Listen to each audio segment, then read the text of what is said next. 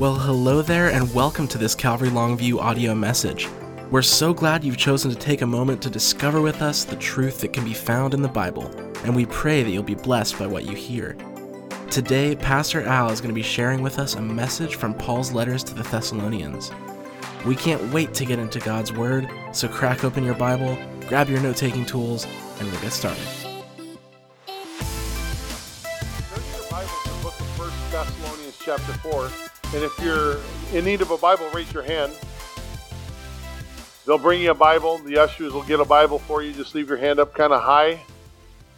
We've been studying our uh, through First Thessalonians. We've been looking at um, Paul's letter to the church, and we'll continue to um,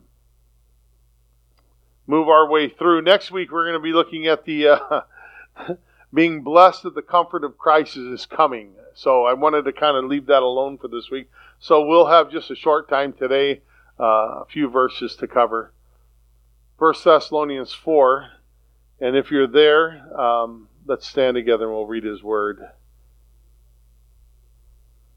Here's Paul's letter. We're going to look at verses 9 through 12. Paul, writing to the church, says, But concerning brotherly love, you, had no, you have no need that I should write to you. For you yourselves uh, are taught by God to love one another, and indeed you do so towards all the brethren who are in Macedonia. But we urge you, brethren, that you increase more and more, that you aspire, also aspire to lead a quiet life, and to mind your own business, and to work with your own hands as we commanded you, that you may walk properly towards those on the outside, and that you may lack nothing. And so, Father, again, we lift our hearts to your word. We ask you to find place in there to you where your word would just penetrate, be fertile ground, may it grow fruit into our lives. We give you praise in Jesus' name. Amen. You may be seated. So, if you're just joining with, with us today, we've been studying this book, as I mentioned. We're going through the New Testament. Wednesday nights, we're going through Jeremiah. Been a really good study. We're, I think, only in chapter 4. And, and we remember last week in our study as Paul would plead to the church, and this is a church that was being persecuted for just believing in Christ. They're standing up for Jesus Christ, and now, now persecution has come upon them. Their family, friends, just society in itself isn't appreciating what they're doing. And so they're, uh, they're used to do things that the world would have their stamp of approval on. But now that they're saved, there's a difference in their life. And it's really neat to see that but when you want to stand up for Christ, that which we you once stood for is going to come against you. That's just what they're they're facing. And so Paul had talked to them about last week about living the lives of purity. You know, have your life set apart, live a life of purity, and then and it's that holiness. Our lives have been bought with a price; they're no longer our own, and so we're to allow the Lord to freely change the things in us once we come to Him, we give our life to Him, we come in faith, and then we we should freely open our lives to Him to say, Lord, whatever it is that you want, that's what I want you to do. I want you to take my life, take my anger, take my attitude, take my lustful thoughts, whatever it might be. Just I want you to change me, and and our lives will be in order to see that necessary change.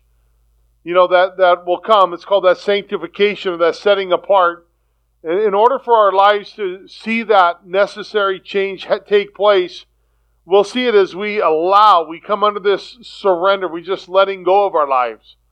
And we're allowing Christ just to minister to us and, and to allow the change to come. And that's what Paul's writing here. He's, he's writing to them now, once again, uh, now he's going to write to them not just as the change would come, but he's now saying now there should be some substance, some order to your lives. There should be some things that you and I see, the Thessalonians see in their lives, because when you come into that relationship with Christ, it's not all what it was. You know, you're not. You want to drop the bags at the door, kind of thing. You know, come into the relationship. Oh, I brought some of this. Well, that doesn't belong in my relationship, so I'm going to let it go. I'm going to get rid of it. I'm going to just ask the Lord to take it. And now that's what he's saying. Today he's going to point out a few things of order.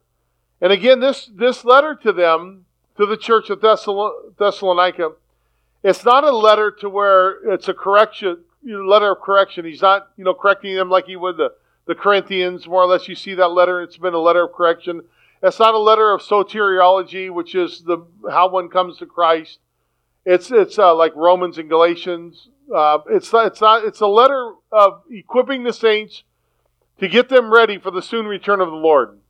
I love that song that we sing. It was an old Crystal Lewis uh, song that Michael uh, brought it out Wednesday night again. Rem- reminds ourselves we're going to soon and very soon we're going to be see, we're going to see the King. We're going to be with him, and we'll see a little bit more of that even next week. But you know, Paul here is writing about that. He's saying, "You guys get ready." And then you look in the mirror, you should see, you know, yeah, I, I've done two weddings so far. That I remember one was in South Carolina, and we, we went out there and it was a destination wedding, and I we, we had to there was a storm coming. It was on the beach. We couldn't do it on the beach because the storm was coming, and so we had to do it on this patio, and we were rushing just to you know change everything up. There was only about I don't know thirty people there, and we got ready and I put on the suit and I got all ready and I'm ready to go, and I didn't look in the mirror. I forgot to shave. You know, there's things that we get hustling by, and I did that twice. Twice I've done that. So, you know, you, you, when we get ready to see the king, I don't want to look in the mirror. And there's just some things that Paul points out here that you want to make sure that you're just, hey, you should see growth. When you look at your life, you should see that, man, that might be the way I used to be, but it's not the way I am anymore. Or these are things that, are, that God is working on. So, you know, when we think about order, don't think about, oh, I got to walk according to the law. That's not what Paul's talking about. That's not the order that he means. It's far from the mind and the heart of God. The order that, you know, I think that he's talking about here, obviously, is we're seeing change. We're seeing change in our lives. So keep this in mind when it when it comes to a life of order and you say, How do I bring order to my life? Listen, it's easier to find yourself living a life of order if you're first living a life of absolute surrender. When your life is just surrendered to Jesus, you're saying, Lord, just take whatever it is, just take it. I just want to live for your order, whatever you have, and you'll find that you'll find that to be much easier to, you know, have your life change, to see things going on that God wants to, you know, take part in your life. Pastor Chuck had this quote. I thought it was a great quote as a, a gem I want to share with you. He says, You know, I'm not interested in how high you can jump when you're under the anointing of the Holy Spirit. I'm interested in how straight you can walk when you land. Isn't that true? I mean, it's just look, I just want to walk straight. That's it. You know, many people are wanting to be seen on how high they can jump. And we all have, you know, some order in our lives already. We see that. We wake up in the morning, we get in the shower, we brush our teeth, we shave. we, uh, for the guys, and you get dressed, you have order, you eat breakfast, whatever your order is. But this isn't really the order that Paul's talking about here, nor is it what the, the, the Lord is wanting us to see. But there are some simple points of application just in these four verses here that we can take home with us, that we can share not only with our own lives, but in the lives of others. We're going to be able to extract them from this passage. And the, the first one that we see is Paul is encouraging them to grow in their love. To, to grow in their love. Look at verse 9. He says, but concerning brotherly love, you have no need that I should write to you. For you yourselves are taught by God to love one another. Indeed, that you do so towards all the brethren who are in Macedonia. But he's saying, you know what? You have no need that I should write to you. But the growth in their love was so important. Their growth for their love for one another. And it wasn't the first time Paul had written to them about love. In the first chapter, he said he, he commended them for their labor of love that they had this labor. You guys are laboring in your love. And then in the third chapter, verse 6, when T- Timothy brought back this good report of their well being, he said he brought back the good news of your faith and your love. So this church was operating there. And he says, concerning that love, you have no need that I should write to you about it. So it's, it's a common thing in the church, but I think there's a con- uh, thing that we need to continue to grow in our love. In the third chapter, the verse 12, it says that the, uh, the, and may the Lord increase and abound to abound in love to one another. So he wants it to, to continue to grow. In the fifth chapter, he mentions twice love. He says that uh, you should put on the breastplate of faith and of love as a helmet of hope of salvation. And in the 12th and 13th verse of the fifth chapter, he talks about love being, you know, uh, when he talks about concerning the leadership, he, he says in verse 12, And we urge you, brethren, to recognize those who labor among you and are over you in the Lord and admonish you and to esteem them very highly in love. For their work's sake, be at peace among yourselves. And so there's this whole thing that, you know, that they had learned this love and, and to grow in that love, to have that attitude of love. It should be a, a huge part of the DNA of the church that we are known for our love for one another. Again in verse four, uh, again in verse nine, he says, "But concerning brotherly love, this is that Philadelphia love, that brotherly love. You have no need that I should write to you. You've been taught by God."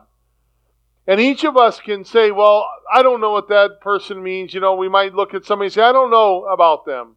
They haven't taught me nothing about love. But he's, he's saying, look, didn't God teach them about love? Hasn't God taught you and I about love? He sent his son.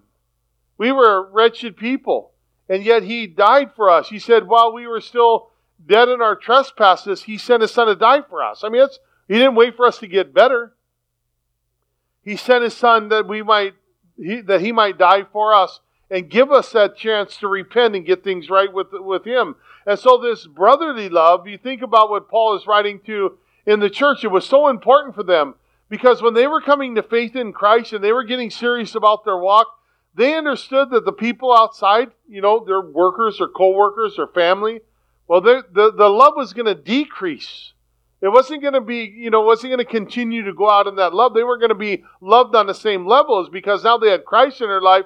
And have you ever heard somebody say, "Oh, now you're a Christian, you think you're too good for us," you know, or something in that nature? I'm like, no, no, no. I just love you. I never really loved you like I do now, you know. And so you're you're sharing that love even for one another. So when the people from Thessalonica or Kelso Longview or whatever wherever we're from, we come into the church, we ought to have that love for one another.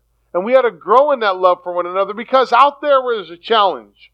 In the world, there's a challenge, and it's a challenge to fit in because we don't fit in. We're swimming against the tide, you know, against the current, against the flow, against everything else, against the, the whole thing that the world is all about. We're just swimming against that stuff, you know. And, and, and these guys already have been known for their love. And he says, you know what? You yourselves are taught by God to love one another. And it's a very birthmark of the church. For God so loved the world that he gave his only begotten Son, right? He, he didn't judge them. He said, I didn't come to judge, but the, the world might be saved. That's his desire. But he so loved the world. And so when you and I pick that up, we've been taught by God. How are we to operate in this world? We're to love one another. And the, the two most, you know, uh, common words, co- common, the two most common words used for love are Philadelphia and agape. Phileo love and agape love. And they're so important in the church, I think, because one, we were taught how to agape love by God, to charity love. We didn't deserve it. And that should be the love we're to have for one another. But he says we even need to have that brotherly love. And churches, you think about it, we can be known for a lot of things, right? We can be known for our cool buildings, or we can be known for our apps or websites or whatever else is cool and slick in today's world. But to be known for your love, to be known to love one another. And that man, that church just loves me. Those people love me. They don't care about who I am or where I'm, where I've been. You, you remember the uh, story I've told? I've used this before. Years ago, we had a meet and greet like we do, and the guy had gotten up and he went to. He just he, before church. He told me, "Yeah, I just got out of prison or I just got out of jail. I just got out of jail, and I'm, I just want to get my life right with the Lord." And I said, "What are you in for?" He goes, "Well, I, I stole some beer out of the guy's freezer at a store." and I got put in jail. I go, well, I'm glad you're here, man. Praise the Lord. You repented. Yeah. He goes, yeah. And then meet and greet time, he turns around and goes to shake the guy's hand behind him. That was his store.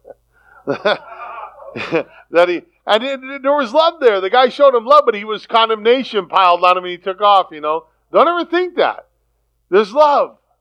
There's love in this place, and there's got to be that love. So the two most common words, like I said, Philadelphia and agape, the philea love is a love that is a deep affection. It's that friendship or that brotherly love. Where the agape love is the love that God shows towards us, right? Just that, that deep love. He has a great concern and a great love for you. If you walked in here this morning and your life is just messed up, understand that God loves you. We were met this morning with a gentleman in a parking lot I've known for several years, and he was pretty messed up on drugs, and he couldn't sit in a service. They're pretty messed up. But I, I was telling him, I said, man, you know, God loves you.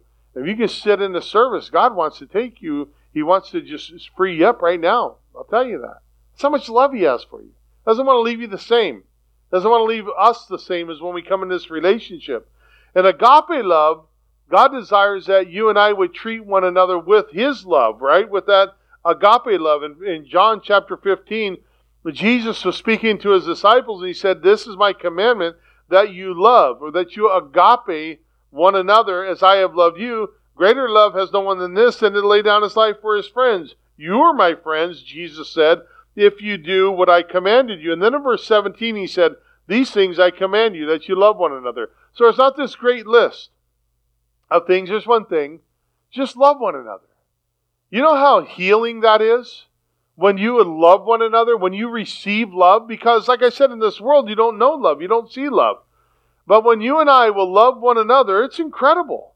It's incredible. And the love, the love that Paul is referring to here is that brotherly love that we're to have for one another. But there isn't really anything better for the church to be known for than love. This love that we're to have for one another. And again in verse 9, remember, as I pointed out, it says, For you yourselves are taught by God to love one another. So the level of love that we're to have for another, one another, we look to God and we say, God, I need love for somebody because God didn't say this. He didn't say, hey, Jesus, son, I want you to go down. You're going to die. But that dude over there, that little kid in San Diego, nah, not him. I want you to die for, no, and not that girl over there. No, no, no. He didn't do that, did he? The most wretched sinners he died for and he loved.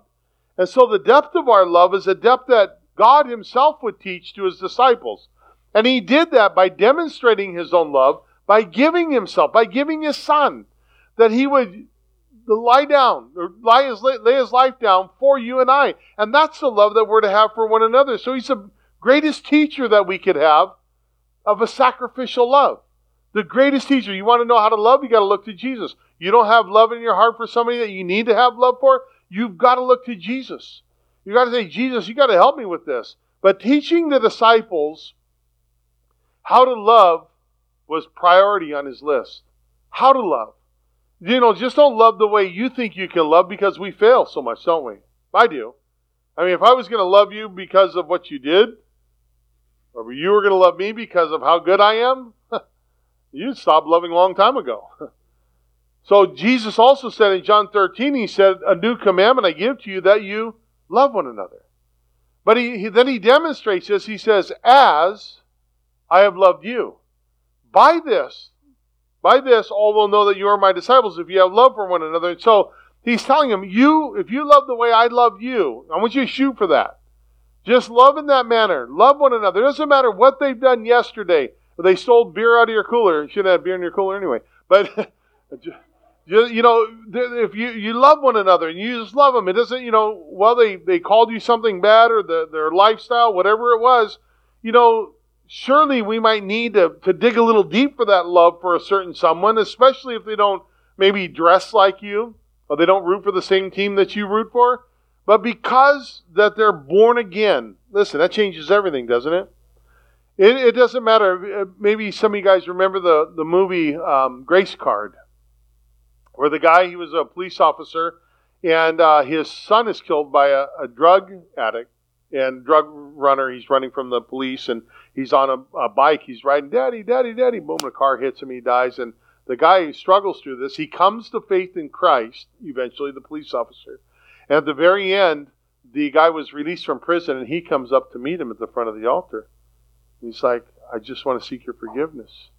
He's been forgiven by God, the guy who committed the crime. The father has been forgiven because he's had all this hatred. But now you got to work together at this, don't you? There's still another dimension to it.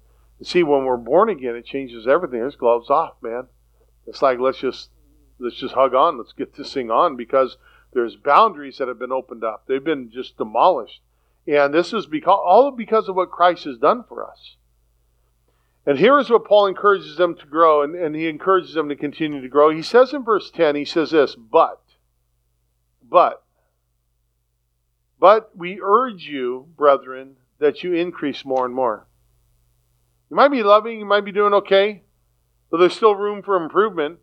And this stems from verse 6 of last week. We saw in verse 6, he said, Be careful that you don't defraud one another. That defraud means that you're stealing from them in the sense of you're taking what doesn't belong to you. So don't defraud them. And then in verse 9 and 10, he says that, you know, we're to grow in deeper in that love for one another. So living a life of order means that we should never become complacent on who we love and how much we love them. We should always want to we should always want to grow in that love and grow in that uh, the depth of our love for them. And we need to continue to grow in the things that God is showing us. I mean, whenever the Lord has something in our lives, He's pinpointing in our lives, He wants us to grow in things. He wants us to become, take on more of His image. And, and the image of never, I mean, people think, well, I'm never going to walk on water. Well, that's good. But you need to take, we need to take on His image. We need to learn to love, forgive. We need to learn to have grace, all this stuff in our lives. And so, you know, when He's showing us these things, and especially of love, because love, love covers a multitude of sin. Love is just the greatest gift. People want to be spiritual, just try loving one another. You know, they want to be, you know, I want to have all these spiritual gifts. Good. You just love one another. And and so, you know, for you and I, we, we, we think of things and we, we look at ideas, we look at things that are out there, but we need to make sure that we're not loving those only whom we want to love. Or we're only loving the way we want them. We're only going to give them this much love or whatever that, you know, we want to feel like loving them or, you know, that's called hypocrisy. We need to love. We just need to love. And if we don't have in our heart, remember, uh, the disciples came to Jesus and they said, uh, well, you know, when especially when it came to forgiveness, they said, "Would you help us? We need faith. We need to have that faith to forgive. Would you pray for us?" And we have that faith to forgive. And see, it's it's so hard. Listen, when once we're born again, we uh, we've got to change the way we have an outlook on things because each and every person that's born again is that new creation in Christ.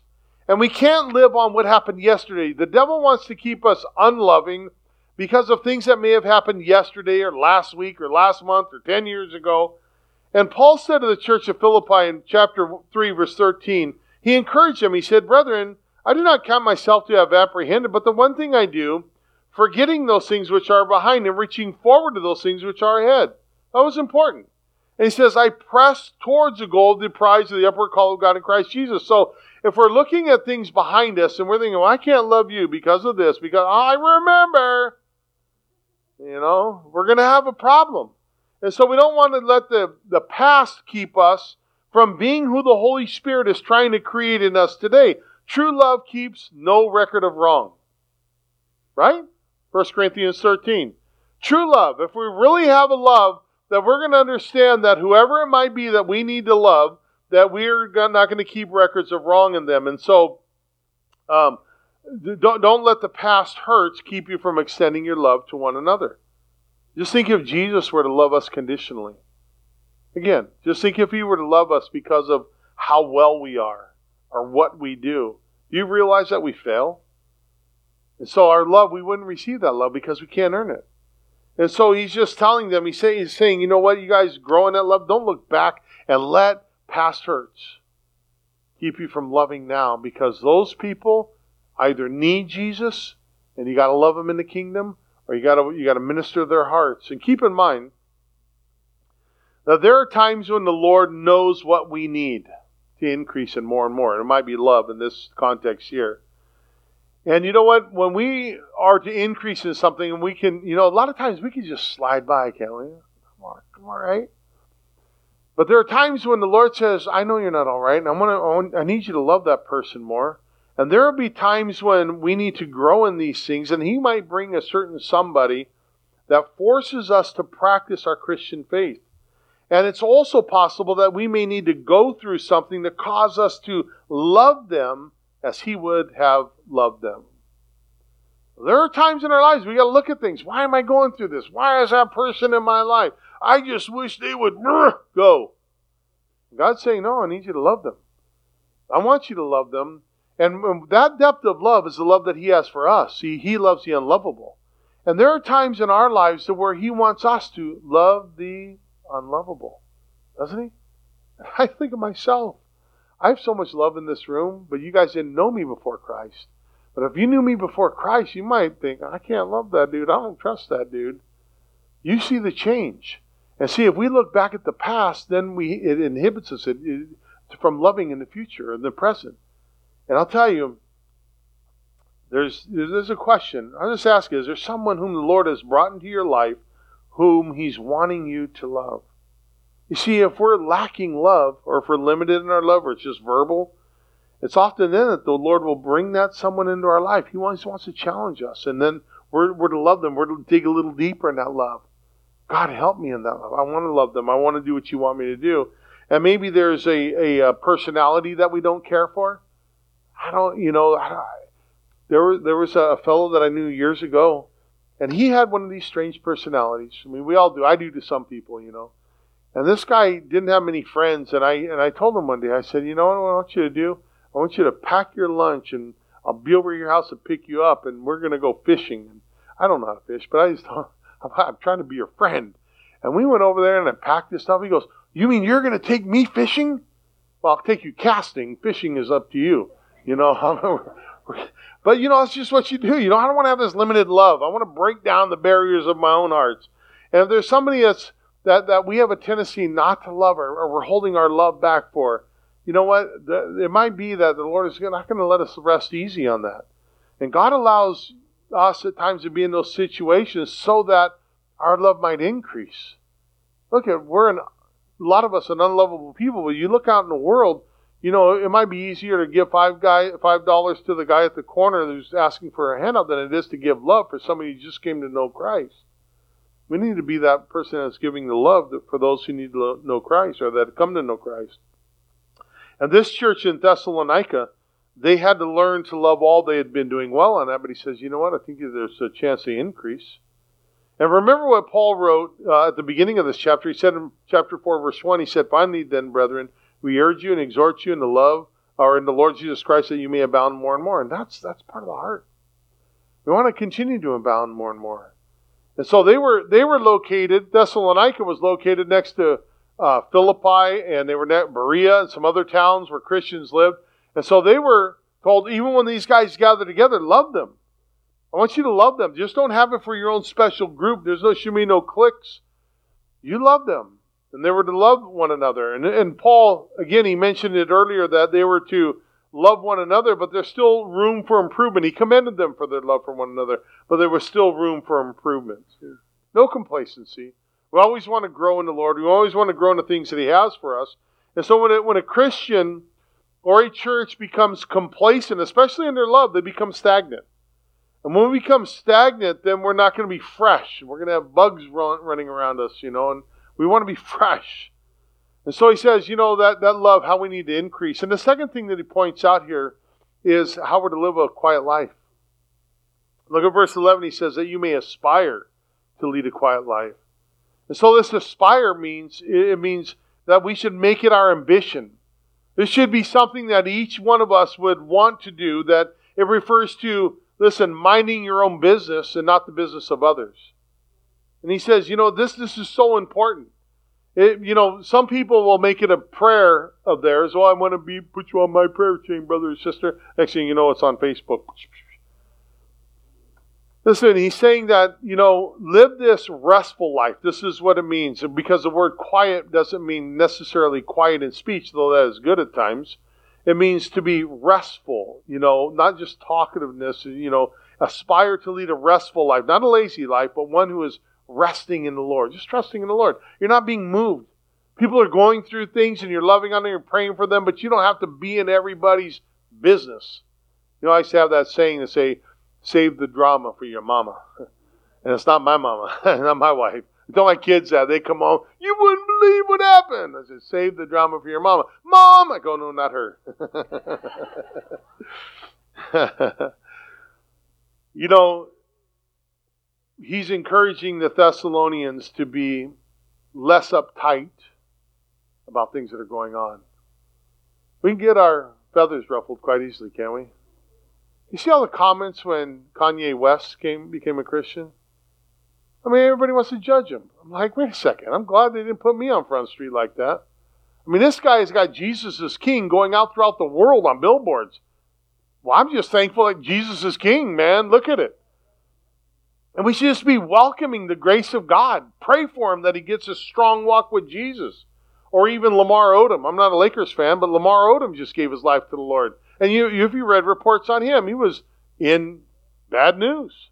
But what did he do? He gave his life to her. We should be praising God for that. Well, I wonder if it's real. I look the church sometimes and I wonder if we're real, you know? I mean, for real, you know what I mean? We gotta be, we gotta be legit. And so we, we see that. Listen, let's just lead these quiet lives. We should aspire to lead these quiet lives. And, and, and when we do that, it can be contagious for others because they're going to see, people go, ballistic or they're going to see things that sets them off. And we can get, you know, our feathers ruffled, as I mentioned, and we let our emotions take over. And man, when emotions take over, we're a mess. Look at Paul knew that some in the body had gotten their feathers ruffled over some things and then let it be known. And as they do, they were disturbing the peace of others. Man, we're trying to rest in the Lord, you know, just trying to figure some things out in our own life. And, and here we got these people that aren't, you know, they're just, they're out there, not aspiring to lead a quiet life. They're in everybody's business but their own. That's what he's saying.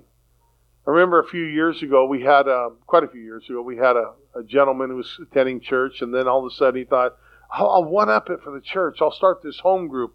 What the home group became is a, uh, a time to show how much his theology was better than my theology. all right. Aren't you just uh, greatest things in sliced bread, you know? But, you know, here's the thing. If you have a problem with any church's theology, just leave the church quietly. That's, that's really what it is. I mean, we just, I teach the Bible, try and do my best. Check it out your own self, be Bereans, but I just try to do the best I can. And I think that, you know, but if we have a problem with it, there's 70 churches within mile, you know, 10, 15 miles of driving distance here, 20 miles, that offer something else or something of the same in a different way. You can go there. There's no problem. But, but you know, we, we've got to aspire to lead this quiet life. So Paul's direction to the church then is good advice for us today, is it not? That we should study to be quiet. That we should study to be quiet. And then he says this. He says in verse 11, he says, uh, then mind your own business. Remember what MYOB means? Some of you guys remember that sermon when we were going through the uh, the uh, um, life and ministry of Jesus Christ in chronological order when when Peter came and said, "But what about John?" Remember that? That doesn't mean make your own burrito. It means mind your own business. You mind your own business. Don't be a busybody. You know, that's what Paul is saying here. Don't spend valuable time interfering with the affairs of others. And if they ask you for help, give it to them. Instead, focus on your own life. I mean, I've got tons to worry about with my own life. I mean, I, I, I'm a mess. No amens there, though, okay? I know I'm a mess. I know I need help, and I go to the Lord. I'm like, Lord, you got to help me through some of these things, you know? But that's what we need to do. I need to focus on my own life. If somebody needs help, you know, I want to help them. There's people in the church that need help. I want to help them. But, you know, a lot of times we just need to, the, the problem had it, this thing of busybodiness had found its way in the church of Thessalonica. In the second letter, Paul writes this. He says, For we hear that there are some who walk among you in a disorderly manner, not working at all, but are busybodies. You're know it alls. You're armchair quarterbacks. You know? Then the term busybody usually refers to one who is intent on the matters of others, but they do little or nothing about their own matters. And so they, they tend to focus on you know, faults and weaknesses or, or the, the troubles of others. Look, if you want to focus on my weaknesses, you better get a long pen. You better get a couple pens because you're going to find a lot of them. But that's the way it is. We're, we're going to disappoint one another. Just look at your own life and try and better it. That's what Paul's saying. You know, but they, they we try and do that. Look at the weaknesses. Look at the faults. We all have faults. Amen? We all have weaknesses. What we need is love. We need to lift up one another in love. 1 Peter 4.15 says, But let none of you suffer as murders. And he, and he puts this in this context. Look at with murders and thieves, an evildoer, or a busybody in other people's matters. I mean, that's a trip, is it not? Well, I didn't murder nobody. Are you meddling? And that's what he's talking about here. There's a there's a caution. Listen, there's a caution. Don't judge somebody because they sin differently than you do. Right? I mean, don't judge. Oh, well, I've never done that. You can't believe them people. Look at your own life.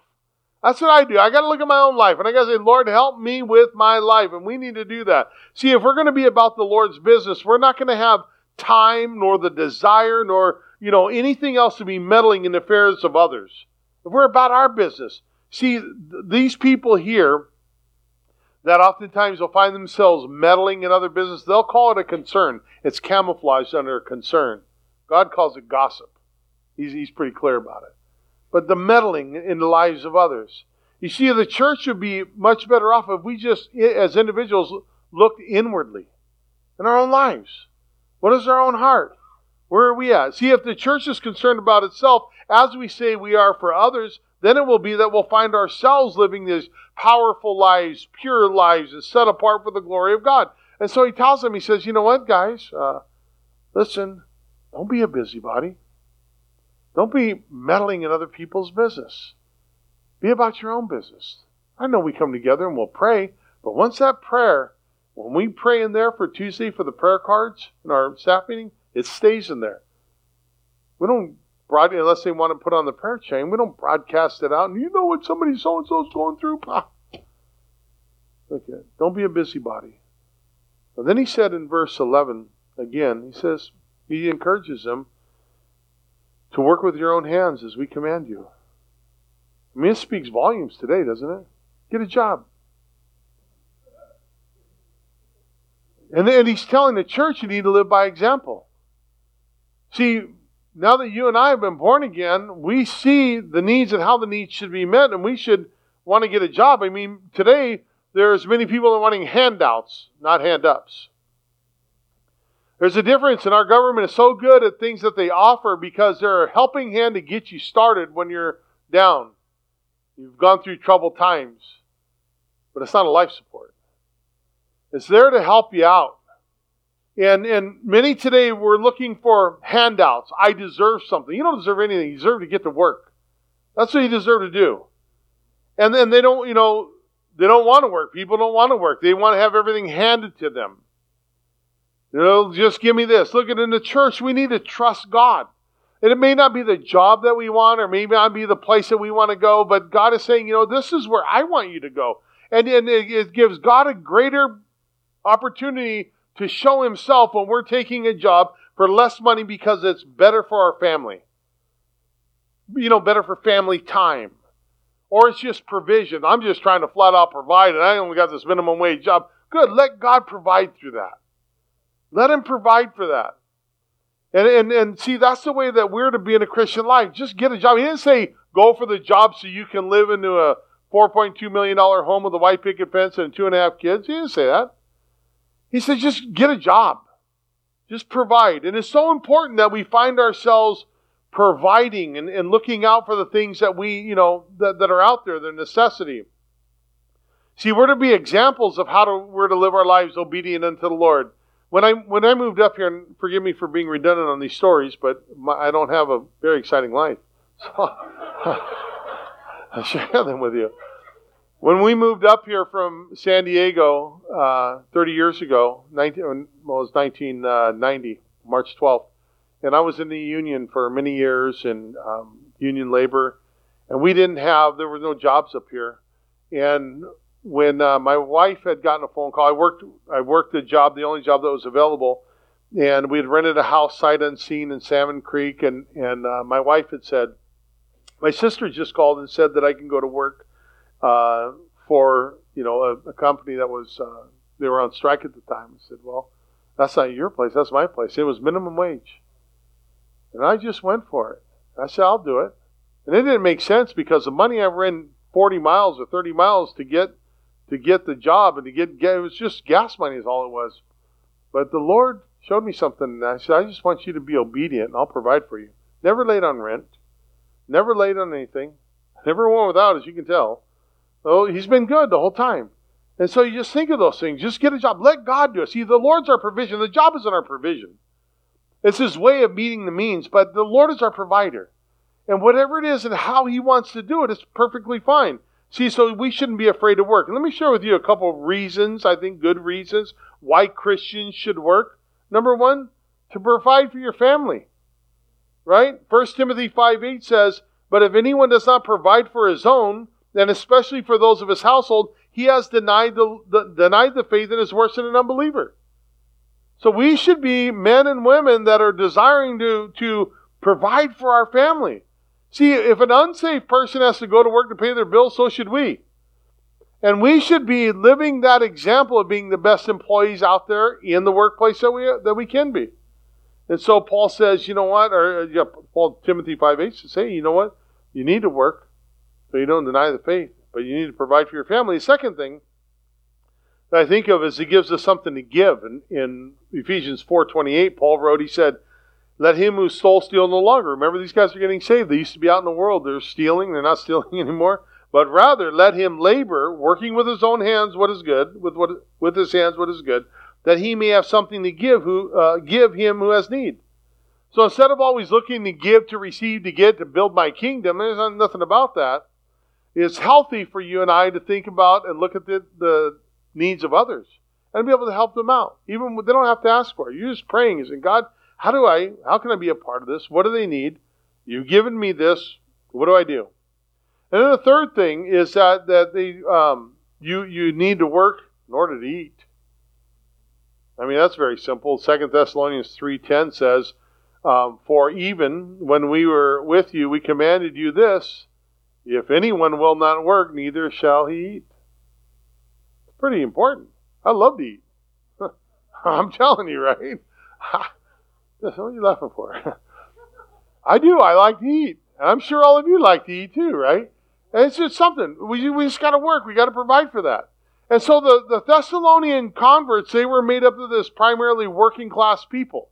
So what, what had happened in that is they were coming together and some of the their expectations were, oh, because Jesus is coming back, some of the enthusiasts would neglect their daily work and they would lean on the and depend upon the abundance of others. You say, no, not so. Look, I don't know how long the Lord's going to take to come back. I don't know if he'll be here today or tomorrow, but you better stay to get to work. Put away for tomorrow. Just leave it for somebody who's going to be in need. It's not going to buy him anything in the, in the tribulation. But just set away, put away for tomorrow. Live wisely. But you got to get to work. And these guys are saying, well, the Lord's coming back, so yeah, let's just not do anything about it. Let's not set aside for tomorrow. No, we need to work. Whether we're planning on the Lord's return or His provision, we need not to be relying upon others to fulfill our responsibility. There's a difference between, as I mentioned, a hand up and a hand out. We need to make sure that we are, if we need a hand up, we get it, but a hand out, that, um, you know, it's that old fish and teach them to fish and teach them to give them a fish thing. And see, what are the results? Paul will, will wrap this up here. What are the results that um, we should see in our lives? In verse 12, he says this that you should walk properly towards those on the outside. You know, when you walk in darkness, as we did before Christ, we were stumbling all over. I use my own life for an example. I stumbled all over, not just because I was inebriated, but because of the fact that I didn't know where I was going, had no clue. You know, what do you do? But now you come to faith in Christ, and they are looking at you like they're looking at the church in Thessalonica, and they're saying, I wonder how those guys are going to act. Wonder how those girls are going to act. I wonder what's going on. And we're to walk properly towards those. Look, we see where we're going now. The light's been turned on. Our eyes are open. Scales are off our eyes. And we see where we're going now, and we can walk clearly. And we should walk this, this properly means this. It means uh, honestly or decently towards those on the outside. We should have a witness. They should see the change that has been made in our lives, and we should have a witness that we're walking properly. We're walking in honesty or deceit or decently, not deceit, excuse me. If we if we if our Christianity is only lived within these church walls, then we're really in trouble. And we come through here and all of a sudden we plug in the, the memory chip. Oh yeah, what was that? I forgot their name.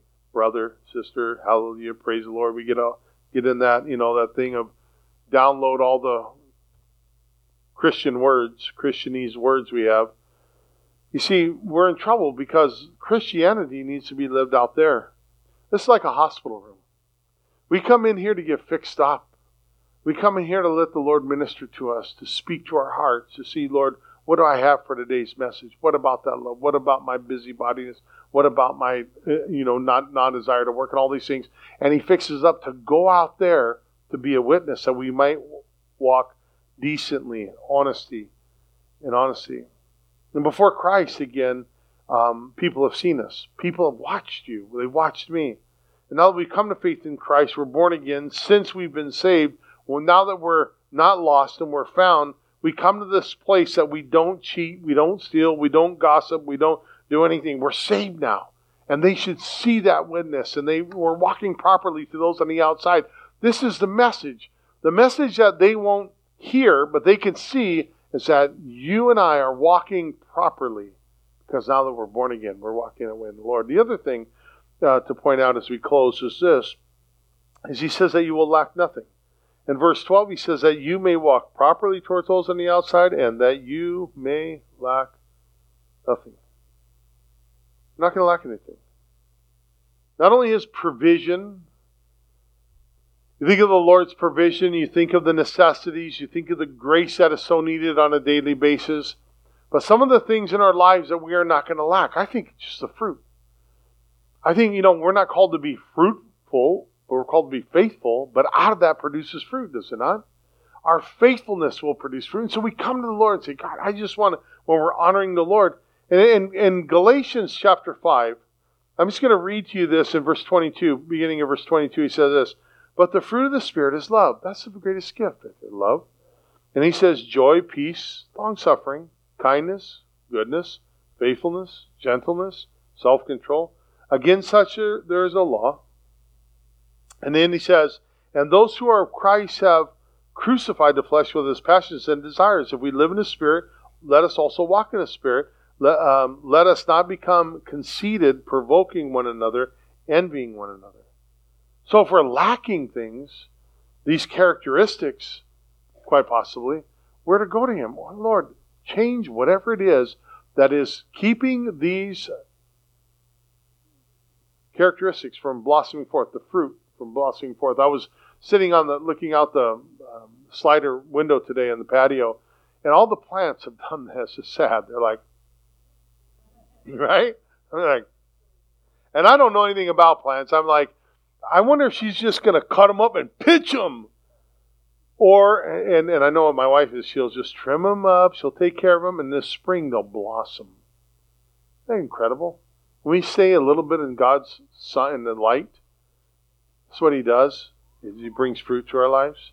And then, if you're lacking, who is it that's fooled us? If we're lacking walking in the Spirit and, and the fruits of the Spirit, who is it? Remember what uh, Paul wrote to the Galatians? He, he, he clearly asked them. He says, "O foolish Galatians," he reminded them who has bewitched you that you should not obey the truth, before whose eyes Jesus Christ is surely clearly portrayed among you as crucified. This only I want to learn from you. Did you receive the Spirit by the works of the flesh or by the hearing of faith? Are you not so fooled? Are you not are, are you so foolish? Having begun in the spirit, are you now walking in the flesh? You see, that's the thing I think. May the may, may our lives that were began in the spirit continue to be lived in the spirit. So that we'll produce fruit of the spirit. And when people are out there and they want to come in, unsaved, they want to come in, they're going to sense something is different. It's not the suave preacher, the cool band, or anything like that. It's the people that are actually loving one another. So foreign to that in the world that we are loving one another. That we are caring. We're not meddling in other one another's business. We're not in people's business. We're not anything having to do with that. We're just loving one another, aspiring to lead a quiet life. Let's bow and pray. Father, we thank you for your word to us and for your grace and your mercy. We thank you, Lord, that we can come to you. We hope you've enjoyed spending this time in God's Word, and our prayer is that you'll take it with you and apply it to your life.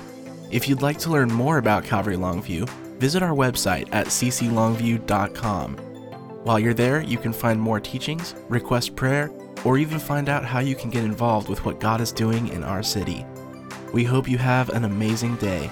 We'll see you back here next time, and remember, Jesus loves you, and so do we.